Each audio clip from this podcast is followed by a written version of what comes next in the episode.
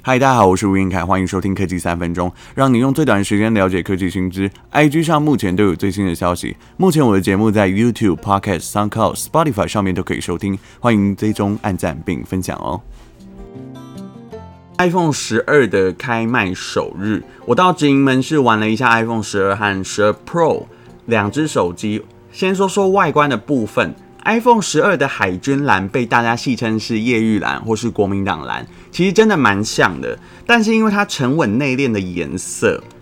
我觉得这个部分其实算加分的啦。手持重量比起 iPhone 十一或是 XR，我觉得有比较轻一点。因为边框缩小的关系，所以整体的感觉，荧幕视觉有比较大一点。那因为回归 iPhone 四的设计，所以在握持上面其实也不会有那种以前割手的感觉。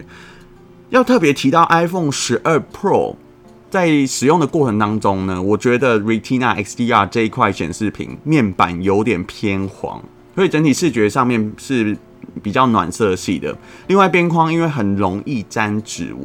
所以我觉得它有点像是指纹收集器啊。另外，新手机搭载的是 iOS 十四点一，在出厂的时候，然后相机的快门其实蛮快的，在成像上面也蛮好的效果。但是因为它没有呃地方可以让我拍夜景，所以这部分比较可惜，我没办法跟大家分享我的使用心得。那因为展示机呢也没有装上 SIM 卡。所以现场也没办法测五 G 的讯号，包括它的下载啊、上传的速率等等。所以在这一次最后，我的试用总结就是，我觉得主要诱因是会让业者呃会让使用者去升级的地方，就是五 G 跟夜拍很强这件事情嘛。那目前如果你说呃五 G 晶片它收讯状况到底是如何，其实我们大家也都不知道。所以。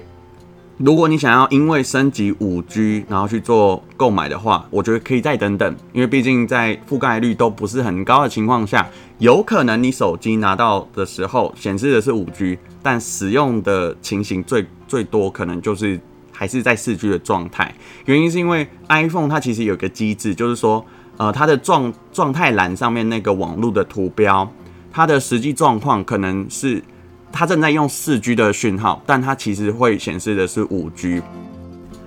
还有，如果你想要买新的 iPhone 的话，目前搭载 Touch ID 的机种就剩下 iPhone SE 了。如果你是手很小的用户，还可以选择 iPhone 十二 mini。所以苹果新机资讯就提供给大家参考一下。接着要来说说十月二十二号开台的亚太电信。昨天一开台看到资费，我吓到，我想说第一个想法就是一三九九元吃到饱。为什么我不去办电信三雄就好？结果发现亚太电信其实慢慢就变成远传五 G 的代销平台。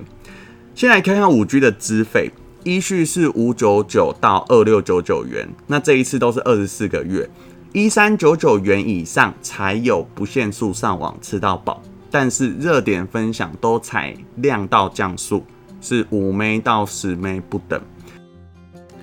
另外，亚太从以前最自豪的送往外市话分钟数的部分都缩水了，像是亚太四 G 的双保方案，其实它往外市话以前都有送到九百分钟，那会让业务啊，或是让一些员工可能都会觉得很够用。但是呢，这一次五 G 的方案基本上都变很少，或是到可能每分钟，如果是在额外要另外打电话的话，是每分钟六块钱。那让我想到的是，二零一四年四 G 刚开台的资费，其实就是又贵又难用。那在这个时间点开台，其实也别有用意，因为在其他四家的电信业者都开台的情况下，然后 iPhone 十二又要准备开卖了，结果亚太电信它没有东西可以开台，也没有东西可以去做准备，所以这一次在亚太电信跟远传共频共网的情况下。NCC 也还没有审核过，所以这一次采用的是 MVNO 的模式，就是虚拟行动网络公司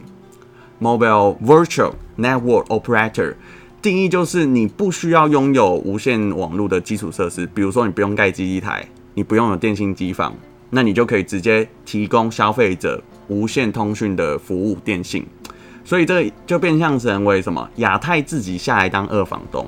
在信卡。现在还是使用远传的情况下，就是我们讲说五 G 签约其实是签给远传的情况下，未来如果要开放共频共建的时候，要不要再换回亚太的卡？其实这也是一个问题。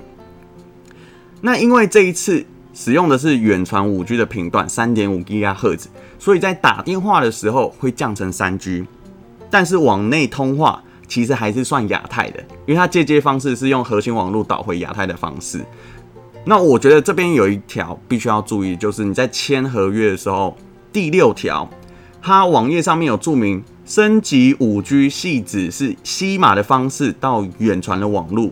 这个服务方式去申办。申办的时候需要填写电信服务的申请书、门号、西马的同意书以及专案同意，并且更换远传的 SIM 卡。那亚太的用户，你如果既有的四 G 合约是还没到期，或是你想要缴纳违约金去做办理解约的动作，你其实可以去做这件事情的。那原四 G 合约的呃用户，如果你是期满的，那你就可以直接去跳远传五 G。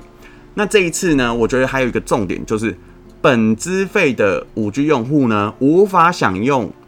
影像电话、VoLTE 生活或是 VO WiFi 通话等等这种加值服务、来电答铃等等这个。呃，在亚太既有的一些服务，这样，所以我觉得这个是比较可惜的，就是在嫁呃嫁接的过程当中，其实它还是存在一些缺点。那目前亚太现在有提供的五 G 服务呢，